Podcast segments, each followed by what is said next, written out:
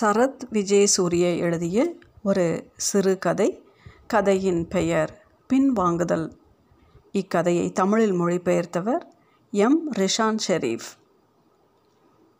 தனது மகனின் திருமண வைபவத்துக்கான நடவடிக்கைகள் பூர்த்தியான நிலையில் தான் கேள்விப்பட்ட தகவலால் திருமதி ரணசிங்க நிலை குலைந்து போயிருந்தாள். அவள் மிகுந்த கையறு நிலைக்கு ஆளாகியிருந்தாள். கணவனும் அருகில் இல்லாத நிலைமையில் அனைத்து நடவடிக்கைகளையும் எவ்வளவு பாடுபட்டு ஏற்பாடு செய்தால்? இறுதியில் அனைத்தையும் மின்னல் வேகத்தில் தவிடு பொடியாக்கிவிடும் தகவல் தானே கேட்க கிடைத்தது. திருமணத்தை முன்னிட்டு அடுத்த கிழமை துபாயிலிருந்து வரப்போகும் அவளது கணவன் பல எதிர்பார்ப்புகளை சுமந்து கொண்டுதான் வருவார் என்பதை தனியாக விவரிக்க தேவையில்லை. ஒவ்வொரு நாளும் இரவில் அரை மணித்தியாலம் போல அவளுடன் உரையாடி திருமண ஏற்பாடுகளை குறித்து விசாரித்து தேவையான அறிவுறுத்தல்களை வழங்கி மிகவும் மனம் வந்து அவளை தைரியமூட்டியவர் அவர். அந்த அனுபவங்களின் காரணமாக அவளது இதயம் ஆறுதலடைந்து பூரித்து போன விதத்தை எண்ணி பார்ப்பது கூட அவளுக்கு மகிழ்ச்சித்தான்.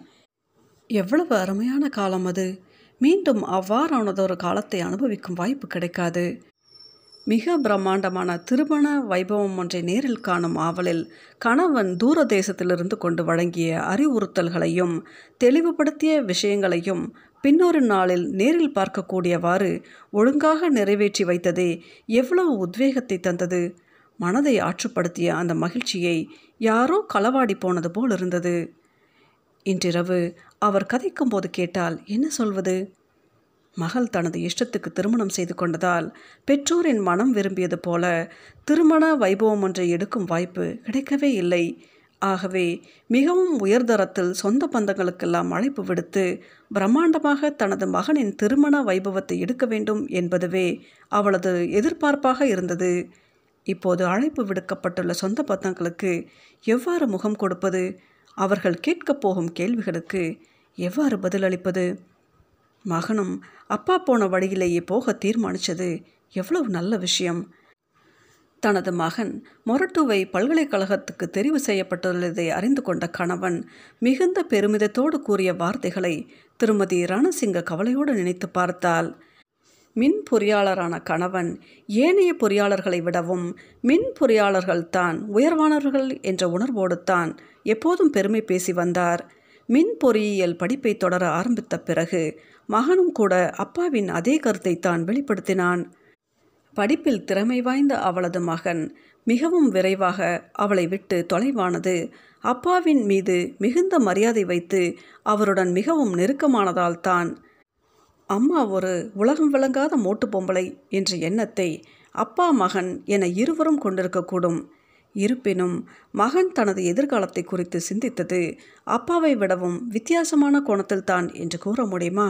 அந்த தீர்மானம் பிழையாகி போனது இல்லையா? அப்பா கூறியது போலவே அப்பா போன வழியிலேயே தனது அனைத்து நடவடிக்கைகளையும் மகனும் தேர்ந்தெடுத்திருக்கிறானோ? மகன் பாடசாலையில் உயர்தரம் படிக்கும் போதே தூரத்து சொந்தத்தில் ஆனால் இந்த குடும்பத்தோடு நெருங்கி பழகி வந்த ஒரு ஆசிரியையின் மகளோடு வருங்காலத்தில் அவளைத்தான் கல்யாணம் முடிப்பேன் என்ற உத்தரவாதத்தை அளித்து வெளிப்படையாகவே காதல் தொடர்பை பேணி வந்தவன். தன்னைப் போலவே தனது கணவனும் அந்த தொடர்பை விரும்பியிருந்த விதத்தை திருமதி ரணசிங்க நினைத்து பார்த்தாள். குடும்பத்தில் பெரியவர்களது ஆசிர்வாதங்களும் அவர்களுக்கு கிடைத்திருந்தன. ஆனாலும் மகன் பல்கலைக்கழகத்திற்கு போனதற்கு பிறகு அவளால் என்னை புரிஞ்சுக்க முடியாது என்று கோபத்தோடு கூறி அந்த தொடர்பை நிறுத்திவிட்டிருந்தான். அந்த முடிவு. ஆழமாக சிந்தித்து எடுத்த முடிவு இல்லை. கோபத்தில் எடுத்த முடிவு என்று அவள் தீர்மானித்திருந்த போதிலும் கணவன் வேறொரு கருத்தை கொண்டிருந்தார். தொடர்பை உருவாக்கிக்கிட்டதும் அவன்தான் முடிச்சுக்கிட்டதும் அவன்தான். அதுக்கு நாங்கள் என்ன செய்கிறது நாங்கள் இதில் தலையிட தேவையில்லை. நடக்க போகிறத பார்ப்போம். அவனோட எதிர்காலத்தை பற்றி முடிவெடுக்கிற உரிமை அவனுக்குத்தான் இருக்குது கணவன் தன்னிடம் இவ்வாறு கூறிய போதிலும் மகனின் தீர்மானத்தை குறித்து ஏதோ விதத்தில் விருப்பத்துடன் தான் காணப்பட்டார் என்பது திருமதி ரணசிங்கவுக்கு புரிந்தது. அந்த புரிதல் சரியாகத்தான் இருக்க வேண்டும். எனக்குன்னா ஒரு பொன் பிள்ளைய ரொம்ப நாளாக காதலிச்சிட்டு இப்படி திடீர்னு கைவிடுறது கொஞ்சம் கூட பிடிக்கல. அது அந்த பெண் பிள்ளைக்கு செய்கிற அநீதம். அதெல்லாம் கொஞ்சம் பழைய காலத்து நினைப்பு. சமூகம் என்ன சொல்லுமோன்னு பயந்துக்கிட்டு கட்டுக்கிறத காட்டிலும் பழகி பார்க்குறப்பவே பொருந்தாதுன்னு தோணுச்சுன்னா ஒரு தீர்மானத்துக்கு வர்றது நல்லது தான் வளர்ச்சியடைந்த நாடுகளை பாரு. பொருந்தலைன்னு தோணுச்சுன்னா கல்யாணம் பண்ணியிருந்தா கூட உடனே பிரிஞ்சிடுறாங்க. எங்களை போல் சிரமப்பட்டு ஒன்றா இருக்கிறதில்ல. கணவன் பூடாகமாக அவளை குத்தி காட்டி குற்றம் சாட்டும் விதமாகத்தான் அவ்வாறு கூறினார் இல்லையா? அவர்களது திருமணத்துக்கு முன்பு அவளது கணவனுக்கு இரண்டு மூன்று காதல் தொடர்புகள் இருந்ததை அவளிடம் வெளிப்படையாகவே அவர் கூறியிருந்தார். அவை அனைத்தும் பாதியிலேயே நின்று போனது இருவருக்கும் இடையே கருத்து வேறுபாடுகள் அதிகம் என்பதால் தான் என்றும் கூறியிருந்தார். இருந்தும் வேறு பெண்களை ஏறெடுத்தும் பார்க்காமல் அவர் தன் பாட்டில் இருந்தபோது வந்த திருமண ஆலோசனைக்கு அவரது தந்தையின் வற்புறுத்தலால் தான் அவர் சம்மதித்திருந்தார். அதற்காக அவர் எப்போதாவது வருத்தப்பட்டிருப்பாரோ? எல்லா பொம்பளைங்களுமே கல்யாணம் முடிஞ்சதுக்கு பிறகு புருஷன் தனக்கு மாத்திரமே சொந்தமாக இருக்கணும்னு நினைக்கிறாங்க. அந்த மூடத்தனத்தால் தான் கல்யாண வாழ்க்கை ரெண்டு பேருக்குமே வெறுத்து போயிடுது. கணவன் அவள் அவரை குறித்து ஆராய்ந்து பார்த்து அவரிடம் ஒன்றை கூறிய வேளையில்தான் இந்த வார்த்தைகளை கூறினார். அவ்வேளையில் அவர் மீது குற்றம் சாட்ட போதுமான அளவு ஆதாரங்கள் அவளிடம் இருக்காததால் அமைதியாக இருந்தாள். பின்னர் ஆதாரங்களை வைத்துக்கொண்டு கேட்ட சந்தர்ப்பத்தில் அவர் எதுவுமே அறியாத ஒரு அப்பாவி கைக்குழந்தையைப் போல நடந்து கொண்டார். ஆணினுள்ளே இருக்கும் மர்மங்களை பெண்ணால் புரிந்து கொள்வது என்பது எவ்வளவு சிரமமானது? மாப்பிள்ளை பையன் ரொம்ப நல்லவன் தான். ஆனால் பொண்ணுங்க விஷயத்தில் கொஞ்சம் விளையாட்டு பையன். புத்தி யோசனையோடு கவனமாக பார்த்து நடந்துக்கோ. புது பெண்ணே. எப்படியும் கல்யாணம் கட்டினா ஒரு பொறுப்பு வந்துடும். நீயும் பொறுமையாக அனுசரித்து பொருந்தி போகிறது தான் நல்லது. கணவனின் சொந்தக்கார பெண் ஒருத்தி அவர்களது திருமண வைபவத்தின் போது இவ்வாறு கூறிய வார்த்தைகள் பின்னொரு காலத்தில் திருமதி ரணசிங்காவின் இதயத்தை துளைத்து வருத்தி எப்போதும் துன்புறுத்த தொடங்கியிருந்தன. அன்று அவள் இந்த வார்த்தைகளை கூறிய வேளையில் அந்த பெண்மணி மிகவும் மோசமான கேவலமான கீழ்த்தரமான ஒருத்தி என்று தான் திருமதி ரணசிங்கவுக்கு தோன்றியது. அன்று அந்த உபதேசம் காதில் விழுந்ததுமே அந்த பெண்ணை குறித்து ஒரு அருவறுப்புத்தான் அவளது மனதில் உருவானது.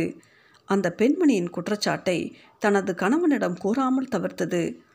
அதனால் அவரது மனம் புண்படக்கூடும் என்று அவள் எண்ணியதால் தான் அல்லது அவள் மிகுந்த பதிபக்தியோடு கணவனை குருட்டுத்தனமாக நம்பியிருந்ததாலா? அன்று அந்த பெண்மணி வெளிப்படையாக கூறிய அனைத்துமே உண்மைதான் என்பதை வெகு காலம் செல்லும் முன்பே அவள் ஏற்றுக்கொள்ள நேர்ந்தமைத்தான் விதியின் ஏற்பாடாக இருந்தது. அந்த பெண்மணி சொன்னது அனைத்தும் உண்மைதான் என்பது காலத்தினால் உறுதிப்பட்டதால் தான் அந்த எண்ணம் அவளது மனதினுள் ஆழமாக பதிந்திருந்தது. இருந்தும் ஒரு பெண் இன்னொரு பெண் மீதுள்ள பச்சாதாபத்தால் கூறிய கருத்தாக அதை எடுத்துக்கொள்ள தனக்கு நேர்ந்த விதத்தை திருமதி ரணசிங்க மனதால் அழுதவாறு நினைத்து பார்த்தால் என்கிட்ட உண்மையை சொல்லுங்க. யார் இந்த பத்ரா? எனக்கு தெரிஞ்சு ஒரு பத்ராவும் இல்லை. அப்போது உங்கள் கூட இருக்கிறது இது யாரு? துப்பறியும் வேலை பார்க்கும் தோழியொருத்தின் உதவியோடு அவரிடமிருந்து பெற்றுக்கொண்ட புகைப்பட ஆதாரங்களை காட்டி விசாரித்த வேளையில் கணவன் திடுக்கிட்டு போன விதத்தை திருமதி ரணசிங்க காயப்பட்ட மனதோடு நினைத்து பார்த்தாள். அவள் மகளை பிரசவிக்க காத்திருந்த வேளையில்தான் கணவன் பத்ரா எனப்படும் பெண்ணோடு கள்ள தொடர்பை பேணி வந்திருந்தார். அது எவ்வளவு கேவலமானது. கணவனால் எந்த விளக்கத்தையும் கூறி தப்பிக்க முடியாது என்றாலும் அவள் அப்போது எந்த தீர்மானத்தையும் எடுக்க முடியாத இக்கட்டான நிலைமையிலிருந்தாள் குழந்தை வயிற்றில் இருந்ததால் அனைத்தையும் மிகுந்த வேதனையோடு சகித்து கொண்டாள். ஒவ்வொரு நாளையும் மனதால் செத்து செத்து பிடைத்து கடத்தினாள். அதன் பிரதிபலனை கடைசியில் இருவருமே அனுபவிக்க நேர்ந்துள்ளதை சொல்லாதிருக்க முடியுமா? மகள் பிடிவாதமாக தனக்கு பிடித்தமான விதத்தில் குடும்பத்துக்கு பொருந்தாத ஒருவரை திருமணம் முடித்து தனது வாழ்க்கையை தொடங்கிய வேளையில் அவளை வயிற்றில் சுமந்திருந்த காலத்தில் தான் மனதால் அனுபவித்த துன்பங்களை எல்லாம் திருமதி ரணசிங்க ஆயிரம் தடவைகளாது எண்ணி பார்த்திருப்பாள். உண்மையில் தான் அனுபவித்த மன கஷ்டங்களின் பிரதிபலனாக மகளின் நடவடிக்கையை கருத இயலாதா? கணவன் துரோகம் இழைத்திருப்பதை அறிந்து கொண்ட சந்தர்ப்பத்தில் அந்த வழியை அனுபவிப்பதல்லாமல் வேறு எதையும் செய்ய வழி இருக்கவில்லை. அவள் அதை தாங்கிக் கொண்ட விதம் ஒரு விதத்தில் உண்மையிலேயே வியப்புக்குரியது தான் கணவன் தனது குற்றத்தை ஏற்றுக்கொள்ளவும் இல்லை. எந்த முடிவையும் அவள்தான் எடுக்க வேண்டும் என்று தான் அன்று அவர் தெளிவாக சொன்னார். இனிமேலே என் கூட சேர்ந்து வாழப்போறியா இல்லையான்னுலாம் நான் கேட்க மாட்டேன். தன்னோட வாழ்க்கையை தீர்மானிக்கிற உரிமை எல்லார்கிட்டையும் இருக்குது நான் அதற்கு எதிர்ப்பு தெரிவிக்க மாட்டேன். கணவனது கூற்று எவ்வளவு ஆழமானது கடுமையானது. அவளது பொறுமை மாத்திரம் இருந்திருக்காவிட்டால் அன்றே இந்த பந்தம் முடிந்து போயிருக்க வாய்ப்பிருந்தது அவ்வாறு நடந்திருந்தால் இந்த மகன் அவளது வயிற்றில் பிறந்திருக்கவும் மாட்டான். அவளது வயிற்றில் வந்து பிறந்தது நற்குணங்களை கொண்ட சிறந்தவர் ஒருவரின் மகனா என்ன? புலிக்கு பிறந்தது பூனையாகுமா என்று சொல்லப்படுவதை எவ்வாறு நிராகரிக்க முடியும்? உறவினர்கள் மத்தியில் மட்டுமல்லாமல் மகனின் நண்பர்களிடத்திலும் அவனது காதல் தொடர்பு ரகசியமானதாக இருக்கவில்லை. அவள் அனைவரது மனம் கவர்ந்த அழகியொருத்தி உண்மையிலேயே ஒரு நல்ல பெண் பிள்ளையாக அடக்கமாக ஒழுக்கமாக பக்குவமாக நேர்த்தியாக அவள் வளர்ந்திருந்த விதம் எவ்வளவு பாராட்டத்தக்கதாக இருந்தது. அவள் சிறந்த குணநலன்களை கொண்டவள் என்று கூறவும் இரண்டு தடவைகள் யோசிக்க தேவை இருக்கவில்லை மகனுக்கு அவளை பிடிக்காமல் போனது ஏன்? அவள் ஒரு முட்டாள் அம்மா. நான் சொன்னதுக்காக உயர்தர பரீட்சையை ரெண்டாம் தடவையும் எழுதினாள். ஆனால் முதல் தடவை எடுத்த பெருப்பேரை கூட இந்த தடவை அவளால் பெற்றுக்கொள்ள முடியாமல் போயிருக்கு. அதனால தான் இந்த முடிவை எடுத்தியா? எனக்கு வருங்காலத்தில் கிடைக்க போகிற தொழிலால் எனக்கு வரப்போகிற பொறுப்புகளை புரிஞ்சுக்க முடியாத ஒருத்தியோட என்னோட வாழ்க்கையை கட்டி எழுப்ப முடியாதம்மா. பல்கலைக்கழகத்துக்கு போன ஆணோ பெண்ணோ பல்கலைக்கழகத்துக்கு போகாத ஆணையோ பெண்ணையோ கல்யாணம் முடிப்பது சரியில்லைன்னு நிறைய உதாரணங்களை எல்லாம் குறிப்பிட்டு எங்கள் ஜெயசிங்க சார் விளக்கப்படுத்தியிருக்காருமா. அது உண்மைதானே? அப்பாவும் ஒரு நாள் சொன்னார் வாலிப வயதையொட்டி வளர்ந்து வரும் மகன் வெளிப்படுத்திய கருத்துக்களில் எவ்வித நியாயமும் இல்லை என்றே திருமதி ரணசிங்காவுக்கு தோன்றியது. ஆனாலும் அவனிடம் எதையும் விளக்கப்படுத்தி சொல்லவும் முடியாது. மகன் அவள் கேட்கும் எந்த கேள்விக்கும் மிகுந்த உதாசீன உணர்வோடு தான் பதிலளிப்பான். உண்மையில் மகன் வெளியாட்கள் இருக்கும் இடத்தில் கூட அவளை மட்டமாக கதைத்த சந்தர்ப்பங்கள் எண்ணிலடங்காதவை. அவன் பார தூரத்தை யோசிக்காமல் பேசும் சொற்கள் மிகவும் மோசமானவை. அவனை இவ்வுலகத்துக்கு பிரசவித்தது யார் என்று கேட்டால் உறுதியாக அப்பா என்று சொல்வதற்கு கூட அவன் தயங்க மாட்டான். தனது வயிற்றிலிருந்து பிறந்த குழந்தை எவ்வளவு சுயநலமானதாக இருக்கிறது. அவனது ஜீவிதத்தில் தான் ஒரு தாயாக எந்த பயணமற்ற ஒருத்தியாக உணர்த்தப்பட்ட சந்தர்ப்பங்களும் இருக்கின்றன அல்லவா? என்றும் திருமதி ரணசிங்காவுக்கு தோன்றியது. அவளுக்கு ஞாபகம் வரும் எவற்றாலும் மனதுக்கு நிம்மதி கிடைக்கவே இல்லை. ஏன் அது? போன ஜென்மத்தில் செய்த பாவத்துக்கு யாரேனும் அவளை தண்டித்து கொண்டிருக்கிறார்களோ? பல்கலைக்கழகத்துக்கு போய் ஒரு வருடம் போல கழிந்த பிறகு ஒரு நாள் மகன் எவ்வித முன்னறிவிப்பும் இல்லாமல் கிட்டத்தட்ட பத்து தோழர் தோழியர்களை கூட்டிக் கொண்டு வீட்டுக்கு வந்தான். வீட்டுக்கு வந்தவுடனேயே கட்டளையொன்றைப் போல கூறிய வார்த்தைகள் எங்களுக்கு சமைச்சு போடு என்பது தான். நிச்சயமாக அது அப்பாவிடமிருந்து அவனுக்கு உரித்தாகியுள்ள குணம்தான். மகனின் கட்டளைக்கு கீழ்ப்படுவதல்லாமல் செய்வதற்கு வேறு எதுவும் இருக்கவில்லை. அவள் மகனின் கௌரவத்தை சிறப்பாக பேணும் விதமாக அனைவரையும் சிறப்பாக கவனித்து கொண்டது விருந்து உபசாரம் செய்து உபசரித்தது என அனைத்தையும் தன்னந்தனியாக எவருடைய உதவி ஒத்தாசியும் இல்லாமல் தான் செய்தாள். வந்திருந்தவர்கள் மனம் விரும்பிய விதத்தில் உண்டு கழித்து கும்மாளமிட்டுவிட்டு மாலை நேரமானதும் புறப்பட தயாரான வேளையில் மகன் ஒரு இளம் பெண்ணை கையால் பிடித்திழுத்து கொண்டு வந்து அம்மா இவரோட முகத்தை நல்லா ஞாபகம் வச்சுக்கோ. நான் பிறகு ஒரு நாள் வந்து விஷயத்தை சொல்கிறேன் என்றான். அதுதான் ஒரு மகன் அம்மாவின் மீது வைத்திருக்கும் மரியாதையின் அளவு.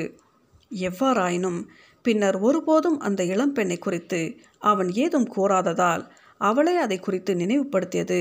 ஒரு தாயாக தான் பெற்றெடுத்த பிள்ளை மீது பொறுப்போ அல்லது பாச உணர்வோ இருந்ததால் தான் அவள் மெடிக்கல் ஃபேக்கல்ட்டியில் இருக்கா? என்னோட கூட்டாளி ஆண்டியோட மகள். கூட்டாளி வீட்டு பார்ட்டியில் அவளை சந்தித்தேன் எனக்கு அவளை பிடிச்சிருக்கு. ஒரு பிள்ளை வயதுக்கு வந்த பிறகு சுயாதீனமாக என்பது வியப்புக்குரியதல்லதான் என்றாலும் உடலை பற்றி யோசித்து பார்க்காமல் கழுத்தை அறுத்து போட்டது போல சுயாதீனமாவது எவ்வளவு தந்திரமானது? மகன் புதிய காதலி ஒருத்தியை தேடிக்கொண்டதை விடவும் திருமதி ரணசிங்காவுக்கு கவலையை தந்தது. தனக்கு முன்பே மகன் தனது தந்தையிடம் புதிய காதலியை பற்றிய விவரங்களை சொல்லி அவளது புகைப்படத்தை கூட அவருக்கு அனுப்பி வைத்திருந்ததை அறிந்து கொண்டதும் தான். மகன் பெண் பிள்ளையொன்றை வீட்டுக்கு கூட்டி வந்து அறிமுகப்படுத்தியதை சொல்வதற்கு ஒரு நாள் திருமதி ரணசிங்க தனது கணவனை தொலைபேசியில் அழைத்து மிகுந்த தயக்கத்தோடு தான் அதை கூறினாள். மகனின் ஒழுக்கம் குறித்து கணவர் என்ன நினைக்கக்கூடும்? அவனை வளர்த்திருக்கும் விதம் பற்றி கணவனிடமிருந்து திட்டு வாங்க வேண்டி வருமோ? போன்ற கேள்விகள் மனதுக்குள் அலையடித்து கொண்டிருந்தன. ஆனால் அவள் ஏதேனும் கூறுவதற்கு முன்பே கணவன் கூறியது என்ன? மகனுக்கு ஒரு பெண் பிள்ளை மேலே விருப்பம் வந்திருக்கும்னு நினைக்கிறேன். ஆமாம் என்கிட்ட சொன்னான். ஃபோட்டோவும் அனுப்பியிருந்தான். மெடிக்கல் படிக்கிற பொண்ணு. ரொம்ப அழகான பிள்ளை. குடும்பம் கூட நல்ல அந்தஸ்துள்ள குடும்பம் தான் அந்த பிள்ளையோட அம்மாவும் ஒரு டாக்டராம். எந்தளவு பொருத்தம்னு பாரு. அந்த பிள்ளையோட அப்பாவும் எலக்ட்ரிக்கல் இன்ஜினியராம் உண்மையிலேயே மகன் நல்ல மூலசாலி தான் மூளைசாலி கூட குற்றம் இழைத்திருப்பதைத்தானா கணவனிடம் இப்போது சொல்ல வேண்டியிருக்கிறது? திருமதி ரணசிங்க மகனின் வருங்கால மாமியாரிடமிருந்து தனக்கு வந்த தொலைபேசி அழைப்பை குறித்து மிகுந்த கவலையோடு நினைத்து பார்த்தால் இல்லை அப்படியெல்லாம் நினைக்காதீங்க. நாங்கள் நல்லா யோசித்து பாரதூரமெல்லாம் பார்த்து தான் இந்த தீர்மானத்துக்கு வந்திருக்கோம். நாங்கள் எங்கள் மகளை ரொம்ப கவனமாக கண்ணுக்குள்ளே வச்சு பார்த்து பார்த்து வளர்த்துருக்கோம். அடுத்தது இந்த தீர்மானத்தால் ரொம்பவே அவமானப்பட போகிறது நாங்களும் எங்கள் மகளும் தான். இருந்தாலும் இந்த கல்யாணம் வேணாம்னு மகளே மனசை தயார்படுத்திக்கிட்டா நடந்தது எல்லாம் நல்லதுக்குத்தானு நாங்களும் நினைக்கிறோம். ஏதோ போன ஜென்மத்தில் என் மகள் செஞ்ச புண்ணியம் கடைசி கட்டத்திலாவது கடவுள் எங்களை காப்பாற்றியிருக்கிறார் மகன் என்ன தவறிழைத்தான் என்று கூறாவிட்டாலும் கூட திருமண வைபவத்தை நிறுத்தும் அளவுக்கான காரணம் மணமகனது ஒழுக்கம் தொடர்பான பெரிய விடயம் ஏதோ ஒன்று என்பதை புரிந்து கொள்ள திருமதி ரணசிங்காவால் முடிந்தது. பசங்க பொண்ணுங்க காதலிக்கிறாங்க பிரிகிறாங்க இது சாதாரண விஷயந்தான் ஆனால் ஒரு பையன் கல்யாணத்துக்கு எல்லாமும் தயாரான நிலமையில வைபவம் இவ்வளோ பக்கத்தில் நெருங்கி இருக்கிறப்ப ஒரு பொம்பளை பொறுக்கின்னு தெரியாமல் வந்த பிறகும் சமூகம் என்ன சொல்லுமோன்னு பயந்துக்கிட்டு எங்கள் மகளை பழியாக்க நாங்கள் விரும்பலை. அவ்வளோதான் என்னால் சொல்ல முடியும். திருமதி ரணசிங்க மனதை கல்லாக்கி கொண்டு மகனை திருமணம் முடிக்கவிருந்த அந்த இளம் பெண்ணை சந்திக்க தீர்மானித்தால் எந்த பிரச்சனையாக இருந்தாலும் ஏதேனும் ஓர் இடத்தில் அதை தீர்க்க முடியும் என்றால் அந்த சந்தர்ப்பத்தை தவிர்த்து விடுவது பெரும் பிழை. மனதை சரிப்படுத்தி கொண்ட திருமதி ரணசிங்க புறப்படும் முன்பு மகனிடம் சொல்லிவிட்டு செல்ல வேண்டுமா என்று யோசித்து பார்த்து பிறகு தேவையில்லை என்று முடிவுக்கு வந்தால் திருமதி ரணசிங்க முதன் முதலாக தான் தனியாக எடுத்த தீர்மானத்தை குறித்து மகிழ்ச்சியடைந்தால் கவலை வழி இவற்றுக்கு மத்தியில் மகன் இரண்டாம் தடவையும் அருமையான வைரம் ஒன்று இழந்து விட்டிருப்பதாக அவளுக்கு தோன்றியது. ஆண்டி உங்களை நினச்சி பார்த்தா எனக்கு கூட ரொம்ப கவலையாக தான் இருக்குது எனக்கு உங்களை ரொம்ப பிடிச்சிருக்கு. இருந்தாலும் ஆண்டி நெருப்பில் எரிய போகிறோம்னு தெரிஞ்சுக்கிட்டே நெருப்பை கட்டி அணைச்சிக்க முடியாது இல்லையா? அவர் நாம் கற்பனை பண்ணி கூட பார்க்க முடியாத ஒரு ஆள். எனக்கு ஒருபோதும் அவர் மேலே சந்தேகமே வந்ததில்லை. அவர் வேறொரு பெண் பிள்ளையை காதலிச்சிருந்தா கூட என்னால் அதை புரிஞ்சுக்க முடியும். ஆனால் ரெண்டு பிள்ளைகளோட தாய் ஒருத்தியோட அவர் வச்சிருக்க தொடர்பு அது என்னன்னு யோசிச்சு பார்க்க முடியும் இல்லையா? தகவல் கிடைச்சதுமே நாங்கள் அதை நம்பலை. அப்பா தான் அதுக்கு பின்னால் தொடர்ச்சியாக விசாரித்து பார்க்க தொடங்கியிருக்கார் வார இறுதி நாட்கள் ரெண்டுலையும் ரெண்டு பேரையும் ஒன்றா ரெண்டு இடத்துல வச்சு என்னோட அப்பாவே நேரில் பார்த்துருக்கார். ஒரு நாள் நுவரெலியாவில் இன்னொரு நாள் ஹலாவத்தையில் என்னோட மனசில் அவர் மேலே தோன்றி இருக்கிற அருவருப்பை ஒருபோதும் அழிக்க முடியாத ஆண்டி? இப்போதைக்கு என்னால் இன்னொருத்தர் கல்யாணம் பண்ணுறதையும் நினச்சி கூட பார்க்க முடியல. வருங்காலத்தில் என்ன நடக்குமோ தெரியாது. நாங்கள் நாலு வருஷத்துக்கு மேலே காதலிச்சுக்கிட்டு இருந்தோம். அவரை எந்த அளவு நம்பியிருந்தேன் எனக்கு இந்த வாழ்க்கையை பற்றி இப்போது வெறுப்பே வந்துடுச்சு. தற்செயலாக கூட இனிமேல் அவர் என் கண்ணு முன்னால் தோன்றக்கூடாதுன்னு தான் இப்போல்லாம் நான் பிரார்த்திச்சுக்கிட்டு இருக்கேன். சரத் விஜய் சூரிய எழுதிய இந்த சிறுகதையின் பெயர் பின்வாங்குதல். தமிழில் மொழிபெயர்த்தவர் எம். ரிஷான் ஷெரீஃப்